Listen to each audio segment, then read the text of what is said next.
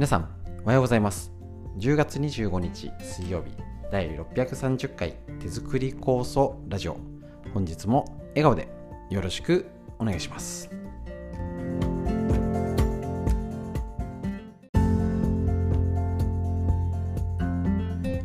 ちら手作り酵素ラジオは埼玉県本庄市にあります芦沢治療院よりお届けしております。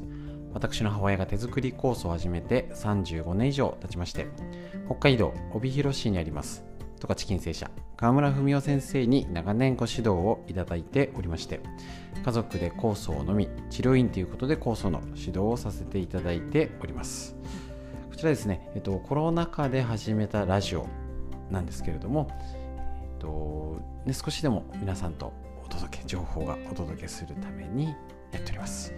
家事をしながら、移動しながらながらで聞けるので大変好評いただいております。家族で聞いてますよって声もありがとうございます。こちらですね、えっと、手作り酵素今ね、えっと、仕込む時期ですけど初めての方が分かる酵素酵素酵素っていう中身にはなっておりませんが今酵素を作っている方がもっと体が元気に働ける体づくりということでですね一緒に勉強していけたらと思います。いろいろね、えーと、普段のことだったりあの脳のこと大事ですね。みんな知りたい東洋医学の知恵なんていうのを、えーと、お届けしていきたいと思いますので皆さんどうぞ短い時間ですけれども最後までよろしくお願いします。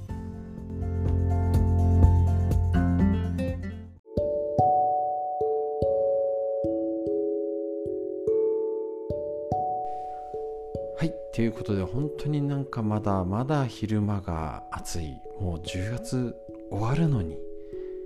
なんか23度の日差しには思えないぐらい昼間暑いね。っていう感じになっちゃいます。本当にどうかしちゃっております。ですね。なのでねあのだんだんなんか体の不調とかねなんか調子が悪いって方増えておりますのでえっ、ー、と気をつけてください。ちょっとねえっ、ー、と昨日ですかねニュースでマニアックなあれですけど爆竹のボーカルの方ですね、えっと、群馬出身なんですよね。で私世代はちょっと下になるんですけどちょっとにわかで高校とかバンドとかやってたのでもうその時にもう一世を風靡したすごいバンドだったのでね。くりですしちょっとそれだけじゃなねあの脳幹出血っていうことで倒れたらしいんですけどちょっとたまたま続けて子供で脳腫瘍になっちゃったよって話を聞いたりねえなんかちょっとなんかがんで見つかってとか転移しちゃってとかなんか変な風に聞くようになったのは気のせいでしょうか。ね、身近でもやっぱり今までね潜んでた病気が出たりとかまあねあのそのコロナ禍で悪化したりとかね、いろんな原因、ね、これって言えないと思うんですけどいろんな状態ある中でやっぱり病気にならないためなってどうしようっていう知恵っていうのは大事になるかなと思います。なのでちょうど昨日から始めたこちら麹水えっと老眼が解消血圧血糖値肝機能値尿酸値が下がったよと。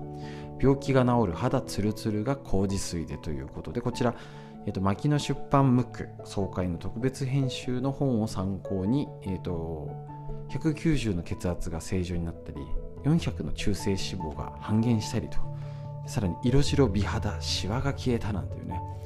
こちらね、あのー、高速会来てる方お届けしておりますけれどもいかがでしょうかね。大結構好評でできたら、あのー、なんかもう麦茶作るのと一緒なんでこれができなかったら何もできないだろうっていうぐらい麹水ですね、えーと、活用できるんですけれども、えーと、何がいいって飲むだけじゃなくて化粧水にできるですね。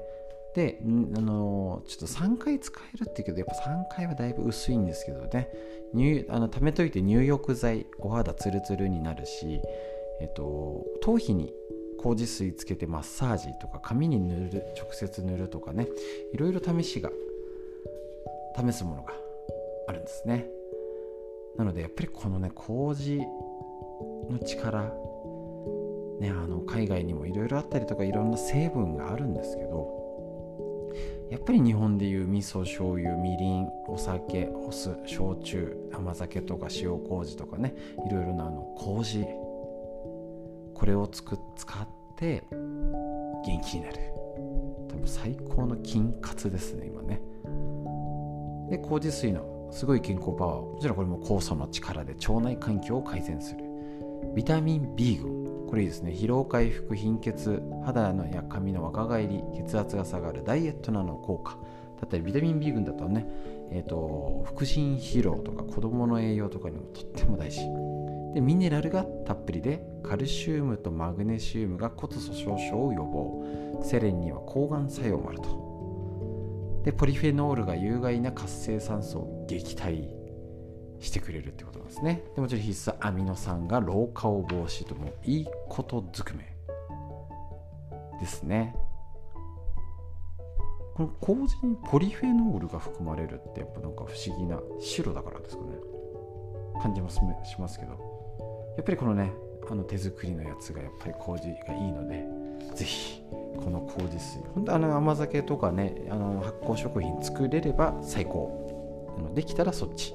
だけど忙しくて余裕がないっていう方お仕事しながら結構家族がね怪我した病気だって時にそのじゃあ甘酒仕込もうかってなかなかできないんですけど麹水だけだったらできる。あとまたね変な風邪がインフルが増えたって時の水分補給にぜひ使ってもください。ちょっと,、えーと、難点があの作ったら日持ちしない冷蔵庫で保存しないとすぐ味が変わっちゃうっていうのがちょっと気を特になんかあったかいですからね。そこだけ気をつけて扱ってください。工事水以上です。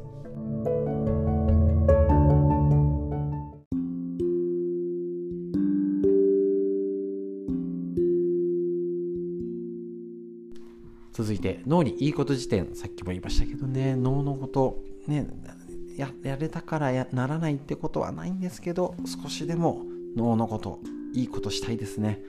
認知症予防の第一人者が教える脳にいいこと辞典白沢拓司先生の本当に聞くことだけを集めました。こういうことをね少しでも、ね、全部じゃなくていいです。少しでもできることからやりましょう。前回のレインボーフードこちらやりてみましたでしょうか？まあね意識するだけでもこれなんか取り入れやすい。今日から。もういいんでもう一度言います。要は食材を赤黄色緑白紫茶色黒の7つに分け色彩りで分けておかず作ろうねっていうだけなんでそうすると自然と栄養素増えるよ、ね、ファイトケミカルえっ、ー、とねえっ、ー、と横文字だと出てこない。これがね活性酸素を除去する。老化予防とか生活習慣病のねえっ、ー、と活性酸素を除去するよっていうことで脳や体をね元気にしてくれる。ぜひやってみましょう。でまたねその食品自体は丸ごと食べるのが正解。ってことなんですね。手作り酵素仕込む時に種とか皮とかみんな入れます。ね。あの特に初めての方はこれ全部入れちゃっていいんですか？みたいな。いいんですと。全部食べきるのが大事。一物全体食と。一物一物全体食かな。はい。大根なら皮を剥かずに使っているやるといいよなんてあるし玉ねぎの茶色い皮には強い抗酸化作用を持つポリフェノールの一種であるケルセチンってのが含まれてるよってのもありますけど今ねなんか農薬とかなんか全部いろいろあるのがねあのー、ね海外産って言ったらちょっと怖いですし。いろいろありますけどなるべく全体を取るよって言うとまあいいかな。まあこれも意識意識の感じですよね。で例えば脳に脳のために取りたい食品としてねあのー、結構大事な最あの最最後の大鳥っていうかやっぱりあの DHA ドコサヘキサ塩酸ですかね。積極的に取りたい動脈硬化を予防するですね。脳の活動を活性化しレシチン。もう横文字はいいですからね。睡眠や脂質の代謝に関わるほか神経伝達物質である。これ超大事。アセチルコリンの材料ともなると。記憶力集中力ということ。3つ目はビタミン E 高い抗酸化作用があり。アルツハイマー型認知症を予防する効果。があるんですね。DHA でこれを予防するのがポリフェノールと。いうことでやっぱ青い魚ですね。ああのアジイワシサンマサバマグロやっぱねもうねあのお魚系は何かしら小魚も含めてなんか一日に1回は入れたいですよね。ですね。やっぱポリフェノールって結構大事なんですよね。で出てくると。なんか野菜っていうイメージがありましたけどさっきも麹もポリフェノール。色素苦味。渋みがある。ですね。でこういう、えっと、抗酸化作用があると。いうことなんですね。なのでえっ、ー、とこれが含まれるものさっきの4つ紹介したやつですね。取りたい4つの成分。DHA とレシチンビタミン E ポリフェノール。これがね含まれるものを取るととってもいいよ。脳を元気にする。だから DHA を多く含む食品がさっき言ったアジイワシサンマなどの魚。レシチンってアセチルコリンでなんかその神経伝達物質だなんたら記憶力やいやあの覚えなくていいですよ。記憶力や集中力に関わるのが卵黄納豆豆腐味噌。ということ。でビタミン E などの抗酸化作用を持つというのがアーモンド松の実。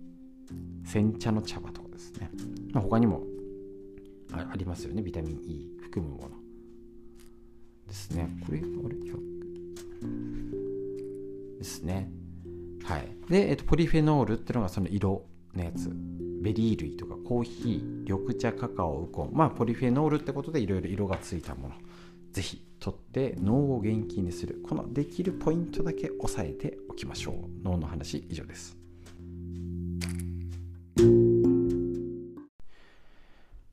じゃえー、と続いてみんな知りたい東洋医学の知恵緑薬品漢方堂の毎日漢方体と心をいたわる365のコツ桜井大輔先生の夏目社よりお届けしてこちらですねやっていきたいと思います。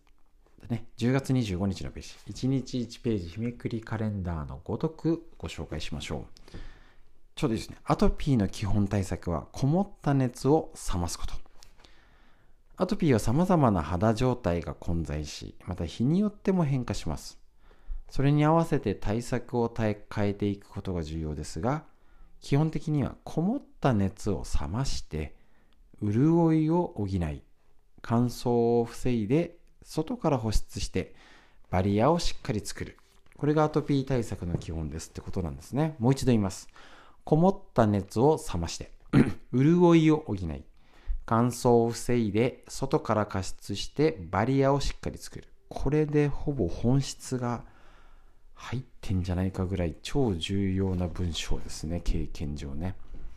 なので、えーと、これがあるのこもった熱っていうのがあるので要はただお風呂入ったら痒くなったりとか温め方工夫しないとダメなんですよね。だけど熱が偏ってるとも言えます。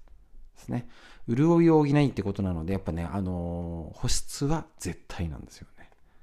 超大事。で外から保湿してバリア、いわゆるこのバリアが常在菌ですね。だから外から酵素塗ったりとか。だけど酵素だけ塗ると痒くなるんです。で、足湯して痒くなるんです。両方同時にするとね、痒くなかったりするんですよ。だからこの辺の工夫、やり方は少し試したりとかできますので、ぜひともですね、やってみてください。で食材はゴーヤー、キュウリなどのウリ類、トマトなどの夏野菜、白菜や小松などの葉野菜を加熱してたっぷりとりましょう。そして脂っこいもの、甘いもの、味の濃いものと乳酸品、餅は避けてください。これからは熱をこもらせて肌の状態を悪化させるからです。ただし、熱がこもっているけど手足が冷えているケース多いですね。体表だけに熱があって、実際には冷えているという場合もあるのでそうなこの辺の見極めが難しい。アトピーの対策は専門家に相談してください。っていうとやっぱりうちなんかで言うとこれね教わったわけじゃない。経験上でやっとここにたどり着いたこと答えが東洋医学にやっぱあるんですね。素晴らしいです。是非ねあのこういう知恵を参考にしてみてください。東洋医学の知恵。以上です。はい、ということで以上になります。皆さんいかがでしたでしょうか？やっぱね、ちょっと脳のこと怖怖なんか不安ばっかりになっちゃっても嫌なんですけど、でも大事なことだしねなんか急になんかね認知症になっちゃったよとかなんか本当脳のことがな、ね、気になるなとはありますのでもうねこれやったからならない、ね、病気にならないなんてことはないんですけど少しでも、かできることはないかっていう基本に昔から日本にあるもの。さっきアトピーの話ですけど肌に何がいいの口にできるものがいいでうちのイメージで言ったらおじいちゃんおばあちゃんぐらいの時代にもあったもの。麹発酵食品、ね、その中で今の現代生活の中でどれならできるだろうか。それを一緒に勉強していけたらと。思います。最後に深呼吸です。しっかり息吸って。はいで肩回して背中回して。息吸って。はいで素敵な一日が始まりました。皆さんにとってより良い一日になりますように。本日も最後までお聴きくださいましてありがとうございました。